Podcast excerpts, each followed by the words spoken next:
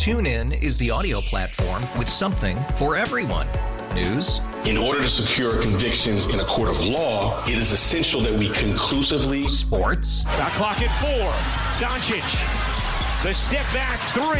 You bet. Music. You set my world on fire. Yes, oh, and even podcasts. Whatever you love, hear it right here on TuneIn. Go to TuneIn.com or download the TuneIn app to start listening. 95.7 The Game presents Warriors World Radio, featuring the one and only Andy Liu. Grow up.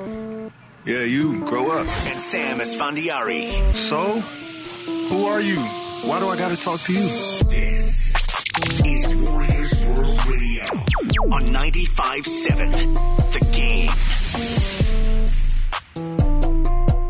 Warriors Radio, we are back. I, Andy Liu, him, Sam Esfandiari. How you feeling? I'm feeling great. What we got today? What do we got on the show? It's action-packed.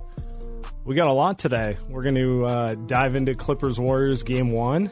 I think Steph Curry might dominate the start of that conversation. He's not bad. We got Ben Golliver, national writer from the Washington Post, coming on later, and Jovan Bruha from The Athletic, Clippers beat writer, coming on. Fun stuff. We'll talk about KD. He was great last night. We'll talk about why the way he's playing is so important. We'll talk about Draymond. But I do want to start with Steph Curry. It's the easy highlight. He had 8 threes. He broke Ray Allen's playoff record for most threes in about more than half the games. He had 15 rebounds. What can't he do? Don't forget the 7 assists. 7 assists. So he didn't get a triple-double, right? So, tough game for Steph. But if you're looking at it, it reminds me, Sam, of 2016. He had that MVP season, 73 wins, unanimous. And he came out, and he just started destroying, right? But then he sprained that ankle. Do you remember that? He sprained that ankle. And then from there, it was kind of downhill, right? He had that knee injury after that. But I think that was the type of kind of statement game that Steph is trying to throw out there and say, hey, I'm the best player in the world. Yeah, I mean, when he takes over a game like he did against the Clippers, it dominates everything. I think we all saw the highlight shots. I mean, I think he probably had the 5 best shots of this weekend, particularly the one where he pulled up from about 35 while being fouled with all of his teammates or 3 of his teammates on the other side of the half-court line. It was just the kind of thing where you're like, that's why Steph's special. There have been 5 guards. I'm looking at your notes, Sam. Hard prep work before the show here. 5 guards that have gone 35-15 in a playoff game. George Gervin, 82. Michael Jordan, twice, 89 and 91. Kobe in 01. And Russ last year in 2018. If we look at the kind of physical stature of these guys, I don't think you can even compare it, right, to someone like Steph Curry. He doesn't have that kind of physical brutality like these guys, but he's still able to do that. And Doc Rivers, after the game, I thought he said something very interesting where he said Steph was the most underrated player. Yeah, we got the Doc audio. I was telling my coaching staff, I still think Steph Curry is one of the most underrated players in the NBA. I don't even know how that happens, but he is. He's taken for granted. And all I know is when he's on the floor, he is a handful, and he makes them better in so many ways. He was one of the best rebounders today. He just does everything. He's a great player. By the way, shout out Doc having lost his voice already. I can't remember the last time Doc hadn't lost his voice. That's actually Doc's voice. I feel like that's him normally. Just permanent Marty Funkhauser. Great Curb reference. It is interesting because Doc Rivers was the person, the coach, that did say, hey, do you remember when Draymond called him, what did he call him? Glenn. That's right. Good story, Glenn. Because he was saying a couple years ago, if they were healthy or whatever it was, they would have beaten the Warriors, right? They didn't have to go through them. So it is interesting. A couple years after that now, he's kind of changed his tune, and he's saying that, hey, Steph is one of the most underrated players in the league. Well, you know what that is. At that time, the Clippers were a contender, and they were within punching distance of the Warriors. We don't think they were, but legitimately, they were one of the better teams in the West. And, He can't go out there saying, oh, yeah, Steph's so much better than Chris Paul. He's got to pump up his own guys, so he's got to say, you know, they're good, but we can beat them. Right now, he's got a young team. They're kind of rebuilding. They've had a very successful year, but he knows getting to the playoffs was a big step for them this year. They're not, you know, they don't think they can challenge the Warriors this year. Maybe next year when they get another couple guys in there and their young players grow, but they know they're not there yet. Yeah, that's an overmatched team yesterday. We were watching that starting lineup come out, and they don't even play Lou Williams and Montrezl Harrell, who are probably their two best players. I mean, Danilo's right there, but outside of that, you're playing Landry Shamet. Right? Yeah, a lot of good young players, but they are mostly rookies and second-year players. Landry Shamet, rookie. Shai Gilgeous-Alexander, rookie. Who else are we forgetting? Montrezl Harrell's, what, third year? Yeah, like I mean, it's a lot of players that you definitely would like to have on your team, and they're going to have really good NBA careers, but they're not Steph Curry in his prime.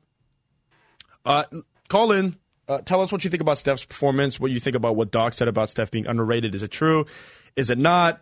Text us on the Chilton Auto Body text line 95795. Tweet us, hashtag Warriors World Radio, and call in 888-957-9570. More on Steph's game, because I'm interested in this as well. He does something that I think a lot of players, a lot of superstars in the league don't do, is that they let the game come to them. He didn't shoot a shot, and he really wasn't a part of the offense for about the first 6-7 minutes of the game. And this is a postseason game. This is not just any game in, you know, January, which I find fascinating because we're starting to see the same thing from Kevin Durant. Yeah, to the Steph point, well, you brought up the stat earlier. He's one of five players to have five guards to go 35 and 15 in a playoff game. Steph did it on 16 shots. He was 11 of 16. We all can remember him getting, you know, absurdly hot in the third quarter. All the other players who did it on over 25 shots. Most of them were doing it on 30-some shots.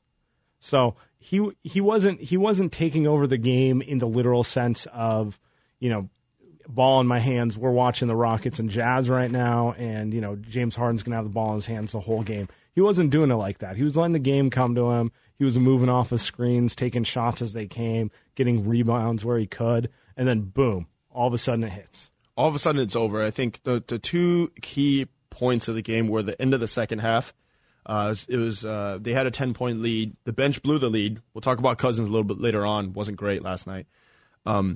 But they put the death lineup on the floor, and they pushed the lead back up to 9 by halftime. And then in the third quarter, Steph had one of his runs where he makes a couple threes in a row, and a 2 4-point game becomes 10, and it's over. Right? It's not a hey, let's go back and forth. It's a if I make these 2 3 back-breaking threes in a row, this one's not coming back, which is exactly what happened. So those are the type of things that I think you see from Steph that you don't see from any other player. We watched Damian Lillard play this morning, who was fantastic, but even with the way he shoots, I think he had a new nickname, Sam, Logo Lillard, which I've never heard before. But even when he's making those threes, those games are still close at the end. With Steph, when he's making those shots, he blows it out.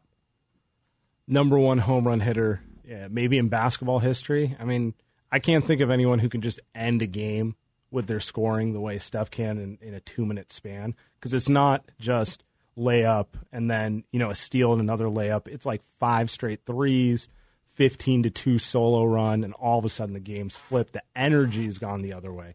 I think that's the biggest thing, how back-breaking some of Steph's shots can be. It's like it's a modern-day version of what kind of a poster dunk on someone is, only it's worth an extra point. Yeah. You think that he's got a shot here to kind of cement himself? I think we're about 8 minutes into the show. We're going to bring this up.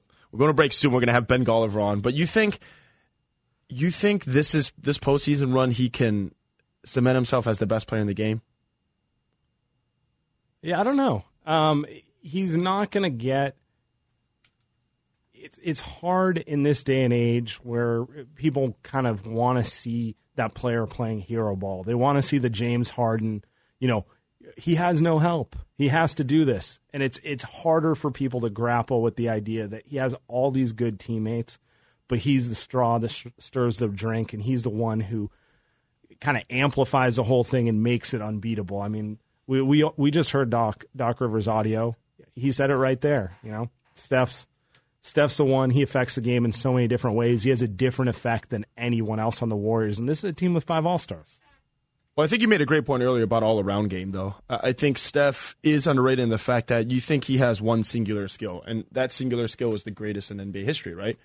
Right. He shoots the ball so well, it's easy to take for granted he is a good passer. He is an excellent rebounder for a guard. He is a good defender. He moves off ball better than there's no one who has a better combination of on and off ball game than him. So it's very easy to not think of him as a complete player and just think of him as a shooter, when in fact it's hard to think of a skill he lacks, that he isn't above average too great at. Yeah, I mean, he does everything, and he's someone that I think the most important part is when he doesn't have the ball, he's just as good, if not better, than he is with the ball. And that's something that is scary for other teams. We had a text that came in, Sam, and I don't know if I should answer it. 707 asking about Looney staying past the season. We have about a minute left before we go on break. Looney was excellent last night, so let's talk about this. We'll go back to Steph probably a couple more times in the show. Yeah, I mean, I thought he was he does things where nobody cares about because he's not a scorer and he's not a shot blocker. Let's read the text. Do you think Looney stays past this season? They have his bird rights. Lacob needs to put his money where his mouth is and keep this thing going. I think with Cousins gone, with Damian Jones hurt, with Jordan Bell not looking great, they have to. They have no choice. Here's the other thing, not to get too into the weeds. Looney's a really good player, but a lot of other teams are going to look at him and wonder, is he really going to be that impactful for us? We don't have Steph Curry. We don't have Klay Thompson. We definitely don't have Kevin Durant. What's he really going to do for us? We need more out of that position than just a guy who's a solid defender and fills the gaps. So I think he's actually going to be one of those guys. The Warriors will have an opportunity to keep him on a relatively affordable deal, more than the minimum. But I don't see this market where, Looney's getting, 5 to 10 to 20 million or anything like that. Who would have thought that Kevon Looney would be one of the more important pieces to the team? But he is. He's probably the best bench guy outside of Andre Iguodala. They do close lineups with him. But anyway, we got a big show ahead of us. We got a bunch of great guests. We got some great topics on KD, Draymond coming up. We have Ben Golliver coming up on the other side from the Washington Post. Stay on 95.7 The Game.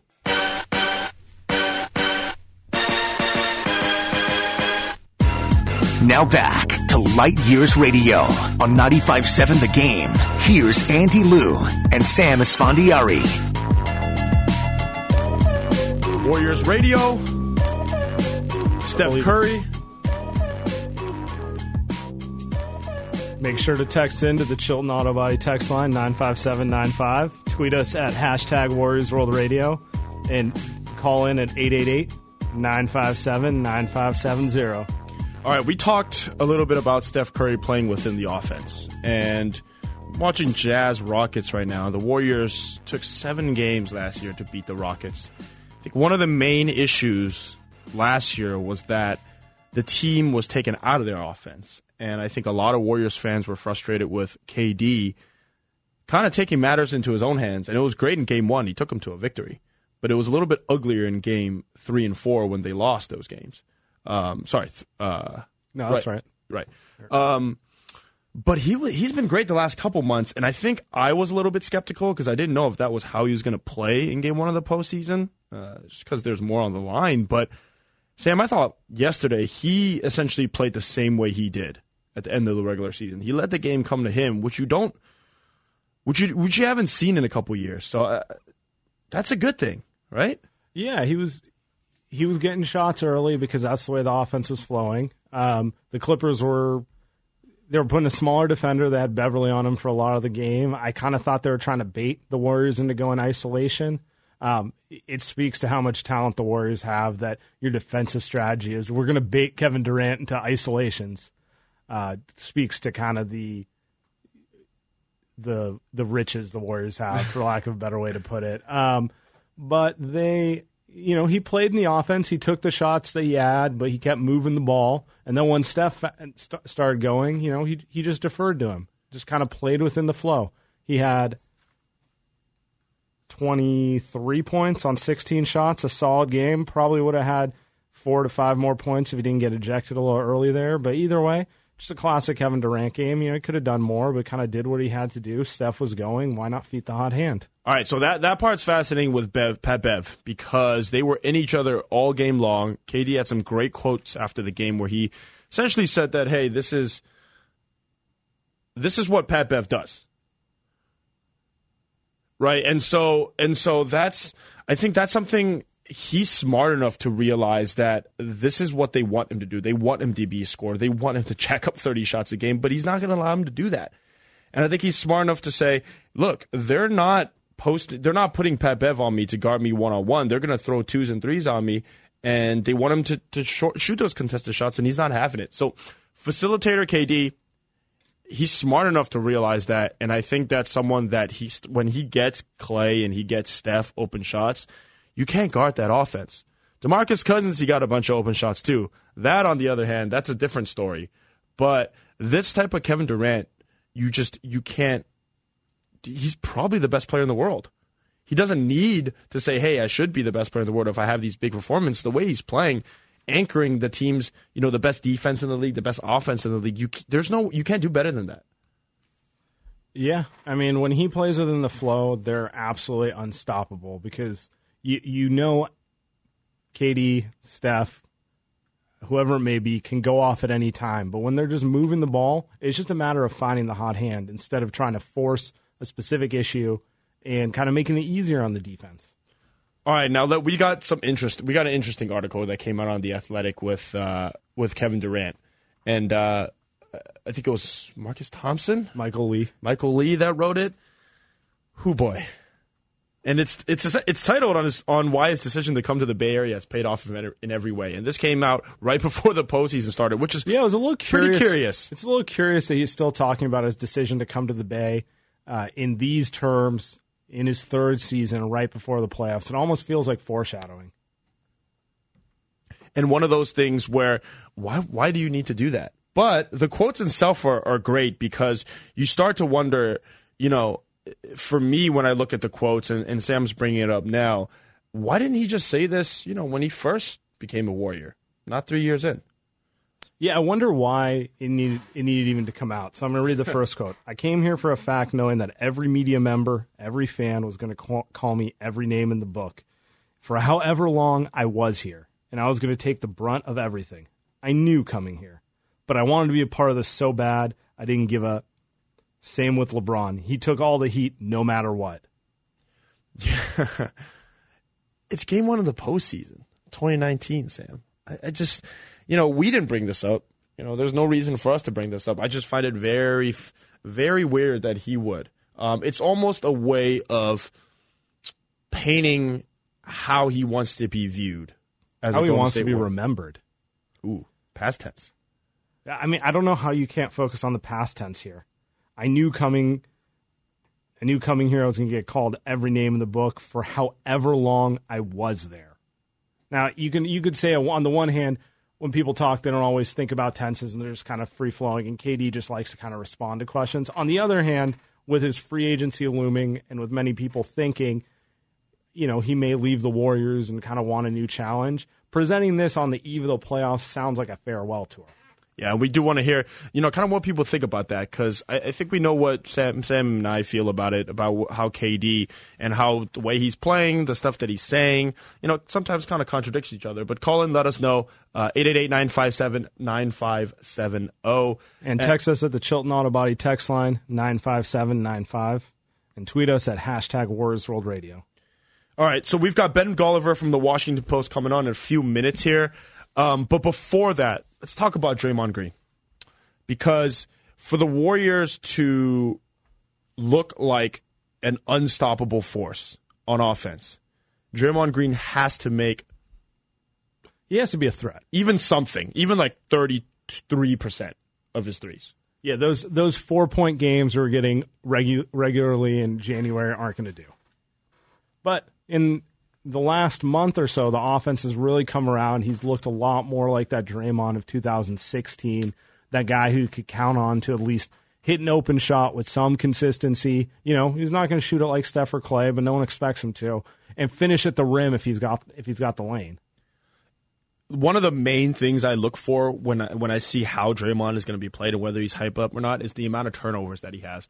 And bear with me here, but whenever he turns the ball over a lot in the beginning of the games, that's usually a good sign, I think, for Draymond, because that means he's locked in. He's energized. He knows where he needs to be. He's trying to make plays rather than being hesitant and not making plays and just kind of being out there as a guy. Rather have him be aggressive than not. So I'm okay with the amount of turnovers that he has. It ended up with him having a line of 17, 7, and 7, shooting 2 for 4 from the 3. So I think when he's playing like that, when he's actually going to the hole and trying to score and actually not hesitating, that's a Draymond Green that we've seen before, but probably not for maybe 3 years. Yeah, and I think it really does come back to the shot. Draymond's always going to be a plus player because he's so smart, great passer, all-time great defender. But when that shot's falling, he really goes to the next level. Over the last month, he's been 40% from three. Since the All-Star break, he's been around 37%. It's not like he's chucking up shots, but he's finally got back to that kind of 2015 to 17 level where it was, hey, if you leave me open, I'll take this shot. And if I'm wide open, I'll make enough of them that you're going to regret it. Yeah, it's just, that's a scary Draymond Green. 41% from three in his last 14 regular season games. If you want to push it back even further, nearly 37% in 25 regular season games. I mean, that's over a quarter of games. I mean, that's a sample size worth mattering. Maybe he's healthy.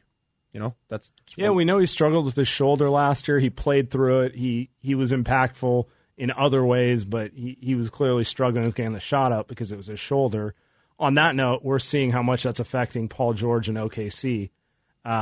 He was shooting basically like he was a splash brother for most of the year. Then he hurt his shoulder, couldn't make a shot. Now OKC just looks like an average team because a player looked like he was going to be the MVP of the league or playing at that level has now come back down to earth, can't hit any shots, and they have nothing.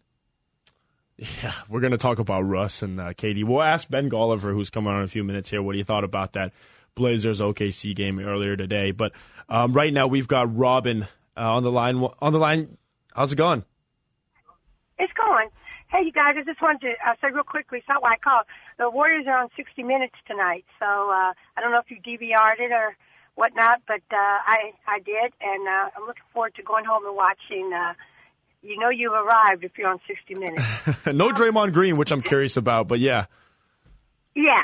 I just wanted to say about the KD thing, why he's focusing on this and that. I don't know how the media works, but I don't know, why would he go to them? They came to him. But my same thought was with this guy, Rick Bucher or whatever. He wrote this article about KD's gun. Why is the media still focusing on this? Why is this guy writing this when we were headed to the playoffs? Why is the media? So I don't think it's all KD. I really do think there's backdoor hate going on, backdoor distractions going on. You're not writing about the playoffs, but you're writing about being a done deal going to the Knicks. What do you have, a crystal ball? You're clairvoyant.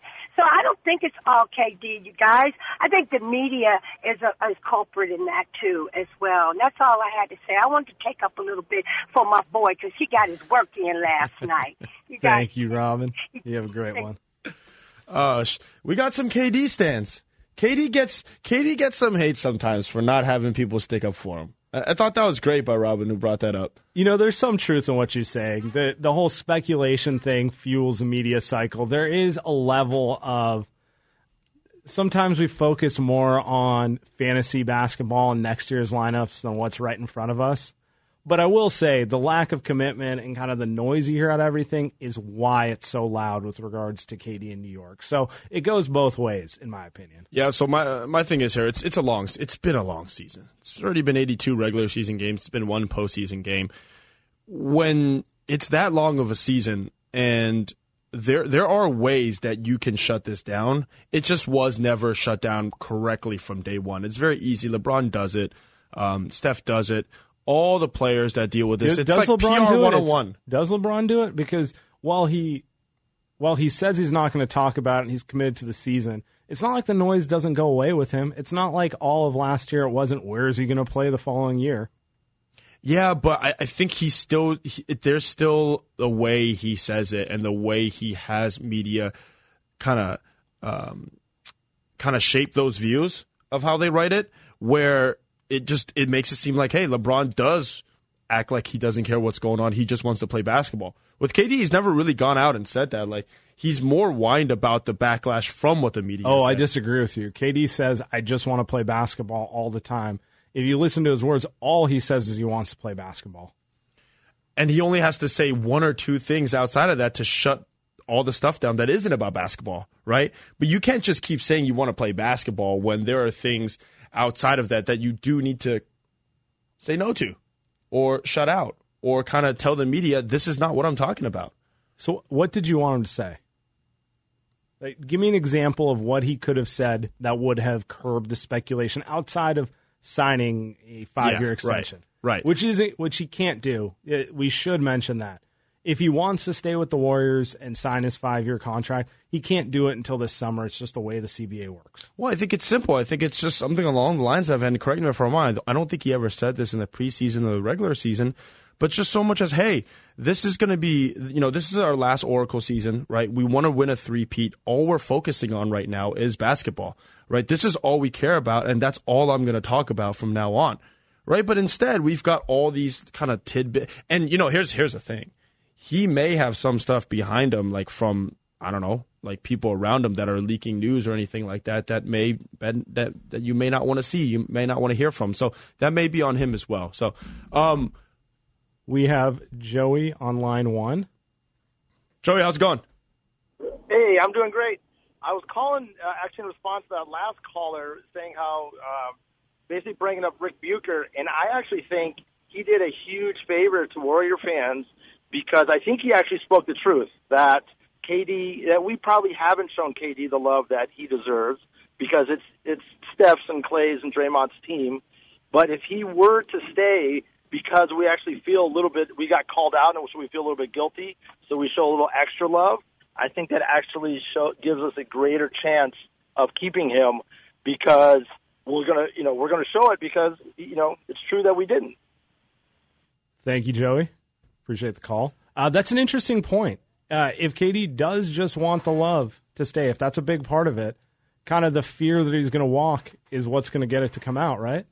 I mean, I saw a tweet the other last night about how there were MVP chants for both Steph and KD, which I thought was pretty funny. But if that's what's going to make you stay on the Warriors, listen. Why come to the Warriors in the first place? That can't be the most important thing. That just doesn't make sense. So, we've got Ben Golliver, Sam, from the Washington Post on Warriors World Radio. Ben, sir, how are you doing?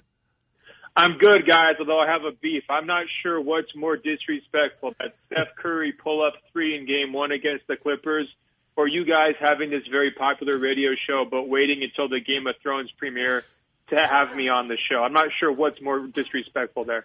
See, we thought this would be a good time for you. Game of Thrones isn't on till 9. It's 7:30 right now. I know you're making your popcorn. You're probably getting a lot of extra sauce in there, and it takes you an extra time. But we thought we gave you enough time. I guess I'm just going by the dorks on Twitter who are watching the East Coast feed. So I don't know exactly how these time zones work, but. I don't watch the show, but I'm glad there's somebody who's degenerate enough to want to talk about basketball right now. It warms my heart. Wow, not a Game of Thrones fan. By the way, Sam doesn't want to admit it. He already told me not to say it, but he also is not a Game of Thrones fan. Oh, I'm not going to hide it. I don't watch it either. Too many guys with beards to keep straight. That's why I'm watching Harden right now. He stands out for the Rockets. Blowing out the Jazz. By the way, actually, we want to get your thoughts on pretty much all the series that are going on, because the Eastern Conference, we'll start in the East, because a lot of upsets. It almost feels like college basketball over there. And we'll start with the Toronto Raptors and Kyle Lowry. Speaking of internet nerds, Ben, I saw a lot of plus 11 yesterday, talking about Kyle Lowry being plus 11 on the floor in a game that they lost by, I think, 3. But he went 0 for 7. What's going on with the Raptors? Yeah, well, I think, first of all, you hit the nail on the head. I mean, there's one real team in the Eastern Conference. That's the Milwaukee Bucks. You look at how they took care of business. I mean, that was a real professional effort. Everybody else is playing college basketball, JV basketball. I mean, that's sort of what we saw. Even Boston struggled for 2 quarters against Indiana. In terms of Lowry, I mean, it's kind of the same old thing. People bend over backwards to give this guy the benefit of the doubt. But, look, he's been terrible in the playoffs for years. It's going to be more pronounced this year because DeMar DeRozan was always worse, and so he could kind of get more of the criticism. Now I think he's going to get exposed a little bit. I saw a couple issues for Toronto, though. I mean, number one, they get swallowed up by the moment. The fan base up there is just so panicky. I think that contributes to some of the stuff you see on the court. It just gets in these guys' heads. I think that's a real thing.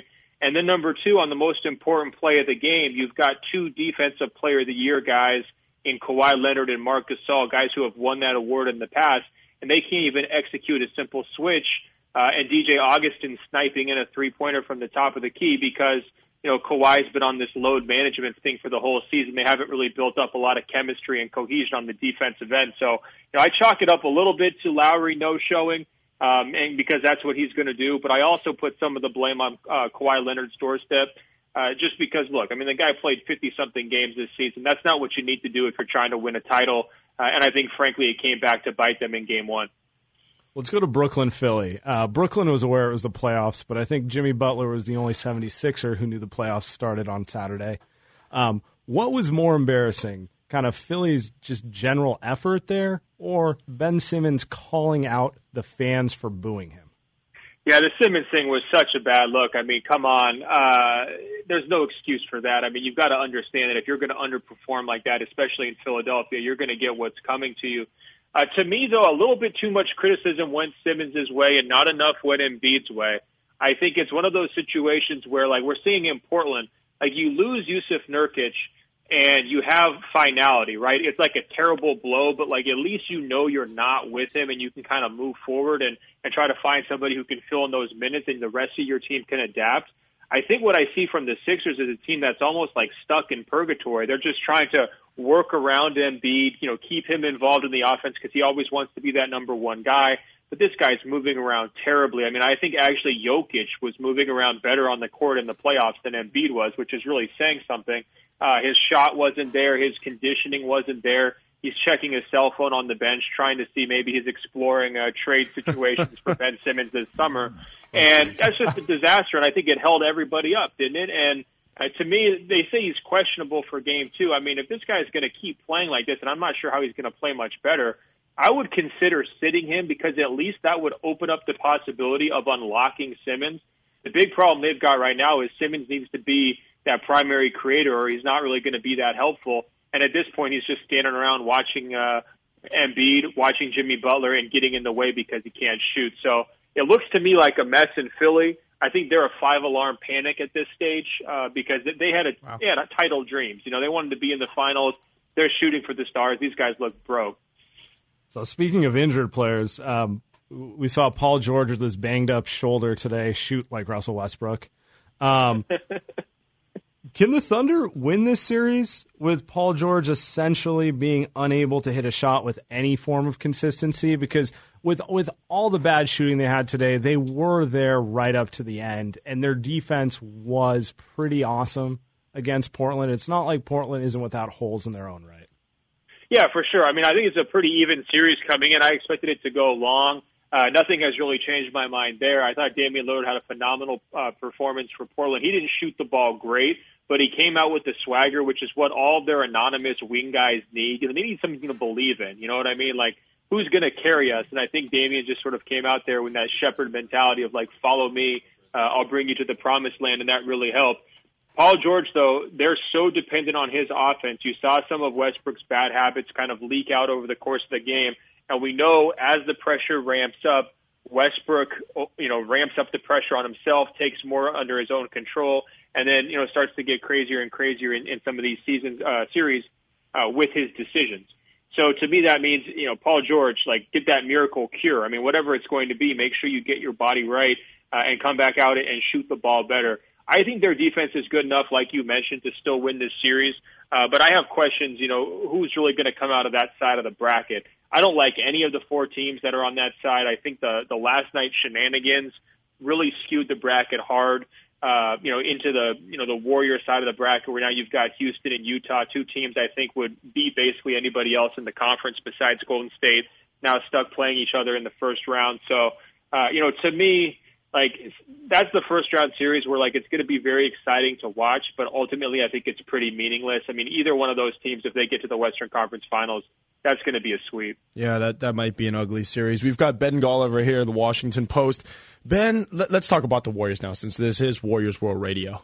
I am very interested in the way Kevin Durant is playing. And we talked about this earlier. He looks more like the 16-17 KD, where he was willing to take a little bit of a backseat, be a facilitator, be kind of the best defensive player on the floor with Draymond, and fill in the gaps for the Warriors and basically turn them from a steroided version of the 14-15 Warriors.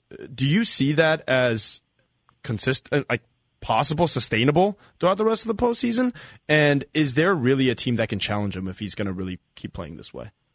I mean, this is such measured and level-headed analysis from Andy. I think you're absolutely right, but it's getting lost in the cacophony of pro-Steph tweets on Twitter. You know, these narratives, the actual narratives of how well Kevin Durant played all season, how consistent he was, is getting swept under the rug because everybody wants to focus on what he freaks out and pouts with a media member, doesn't talk to people for a week or whatever else.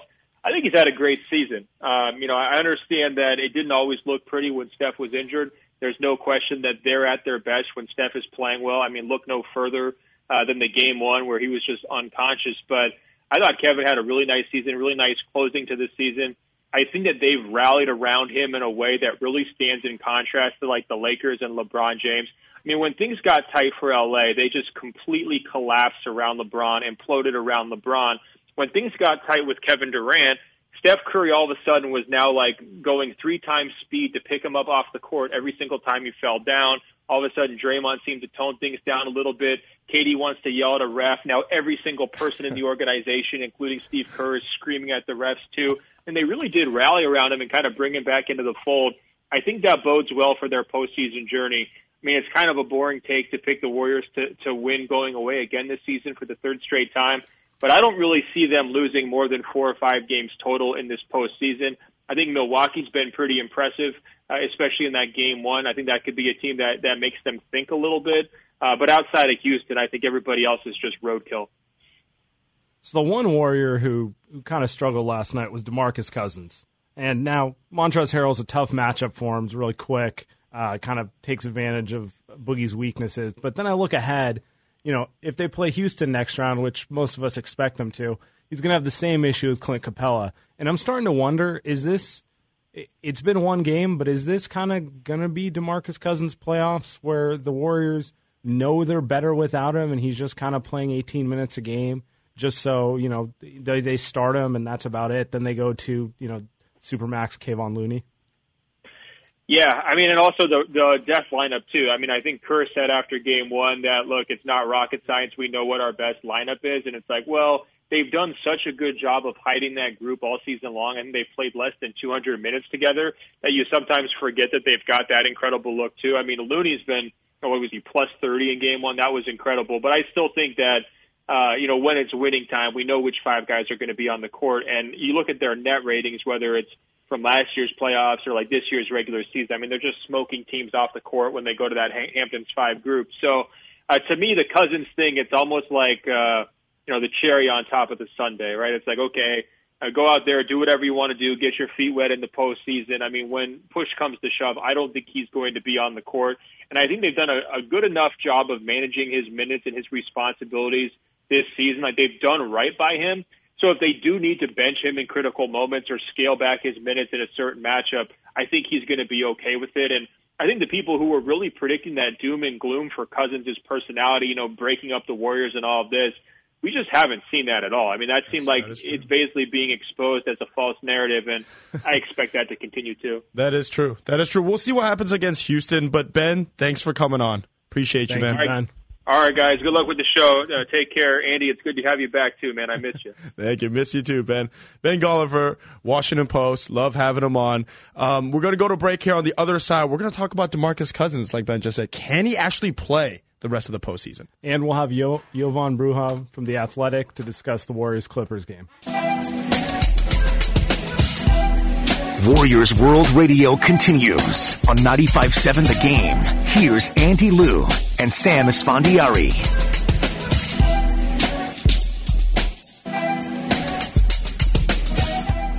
Warriors World Radio here, Sam Esfandiari and Andy Liu. So, in my opinion, the most interesting non-Warriors thing of the first weekend of the playoffs was the Philadelphia 76ers versus the Brooklyn Nets.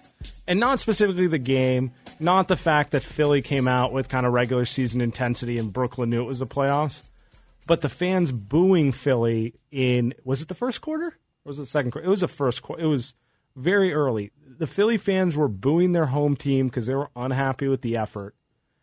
And they kept that going the whole way through. It felt like Jimmy Butler was the only player on that team who knew it was the playoffs, and the fans were not happy about it.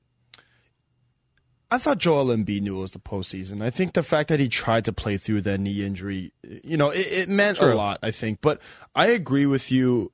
So Ben Simmons had something to say. Why do we have that? Let's go to this. So all the comments, all the quotes after the game had more to do with the booing than the game. And Ben Simmons had some thoughts for the fans.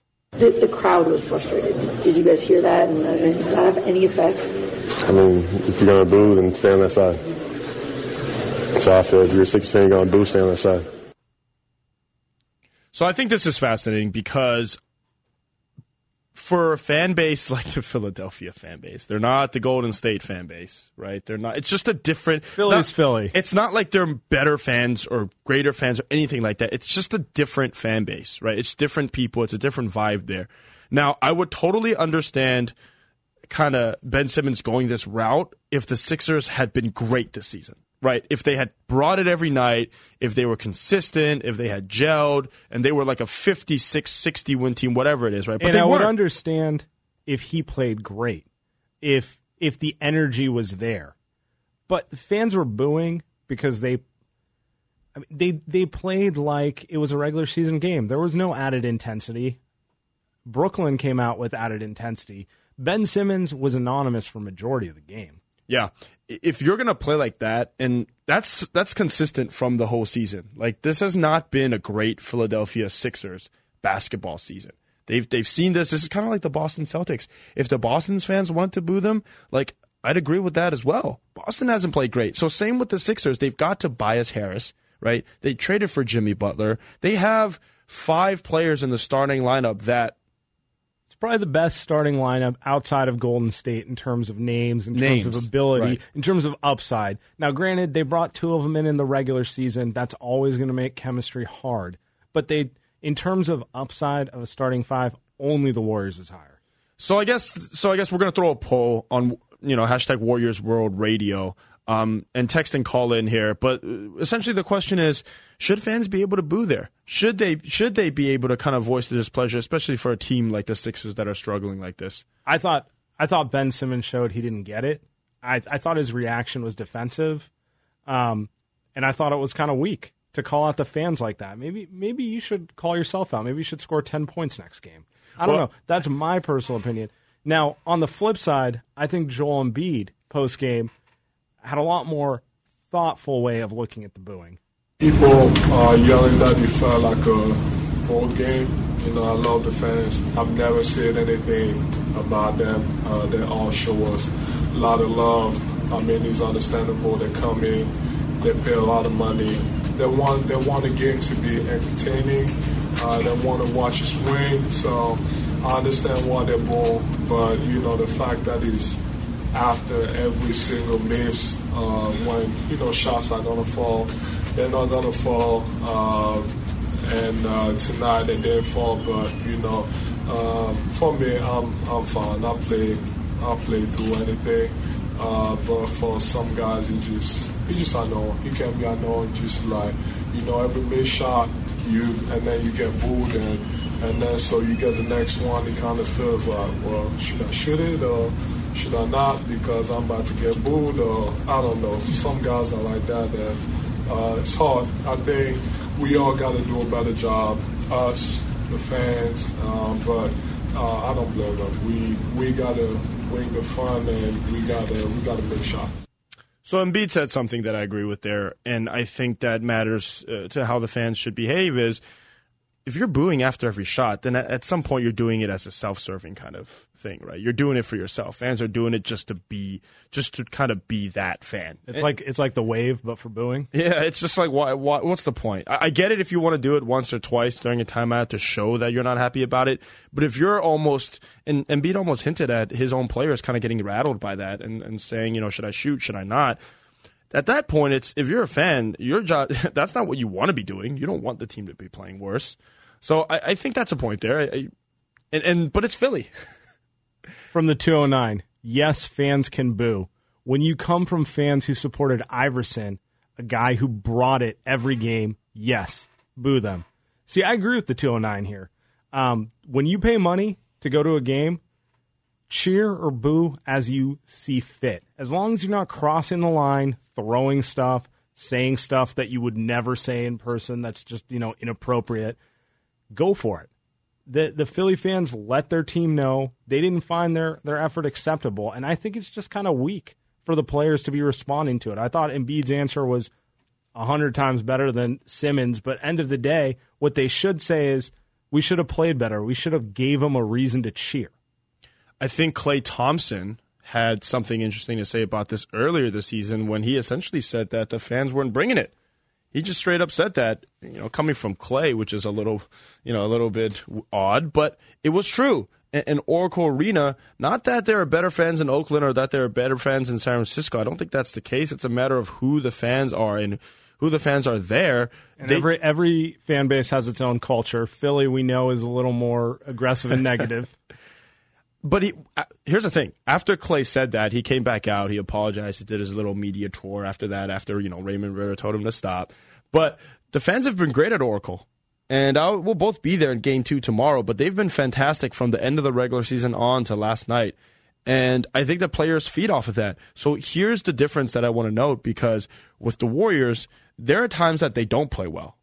A lot of times that they don't play well in the regular season. But their fans do give them a lot of leeway. I think the players have kind of gone the opposite route, where Steph was already amping up the crowd in the first quarter last night, which I thought was not something that he normally does. But I think that was his way of saying he wants to get the crowd involved in that particular perspective, because he wants that. He knows that when Oracle is amped up, it's not like any other. Like, Philadelphia's crowd is not comparable to what Oracle can do on a great day. You can text us at the Chilton Auto Body text line, 95795, or you can call in 888-957-9570. From the 415, nice of you guys, but Philly fans suck. They really do. I think it's awful the way they boo their players. So text in or call in and let us know. Do you think home fans should boo their team, or do you think they should cheer and always stay behind them? I mean, so the thing with that is, and to reiterate again, it's you can't do that like Embiid said, you can't do that every single shot. I mean, let's have some nuance. Why not? It worked for Jimmy Butler. It got Jimmy going. Jimmy was the only one who's. It might only work for Jimmy Butler. I just don't think that's just not a way. Like, how do you think the Warriors would respond if they had one of their – they had quite a few of them this year where you're like, are you guys aware the game starts today? I think the Warriors would have liked it. You think they would have fed off it? Do you think it would have got Steph, Klay? Oh, yeah. I know it would have got Draymond going. If there's one thing I know, Draymond would have fed off that, and we would have seen one of his 8-steal type of games. Listen, if Klay is the one that came out here and said that he wanted more energy from the Warriors crowd, what do you think that they would have felt if the Warriors crowd had enough energy during these regular season games to boo them, right? They'd probably be like, hey, these guys are at least loud. They're at least saying something, right? And here's the thing. It's not like Philadelphia crowds are like this in the regular season anyway, so it's not like it's just the Oracle thing. Let's preface that. But I just think, if you want your team to play better, what does booing them every single play, what does that serve you, right? What does that do for you, right? I get doing it a couple times, maybe every time out, but I just don't see the pro of doing that every single play. At that point, you're just... The pros, you're dissatisfied. The pros, you paid playoff ticket prices to come see your team play like it's the playoffs, and they didn't. Yeah, I just think they're just being pricks at that point. I just... Yeah, you're just at that point you're making it more about yourself as a crowd rather than the players. So I thought this one was funny from the 510. Ben Simmons makes me respect greatness, because you could be really talented, but if you don't put in work, you'll never be great. TuneIn is the audio platform with something for everyone. News. In order to secure convictions in a court of law, it is essential that we conclusively. Sports. The clock at 4. Doncic. The step back 3. You bet. Music. You set my world on fire. Yes, oh. And even podcasts. Whatever you love, hear it right here on TuneIn. Go to TuneIn.com or download the TuneIn app to start listening.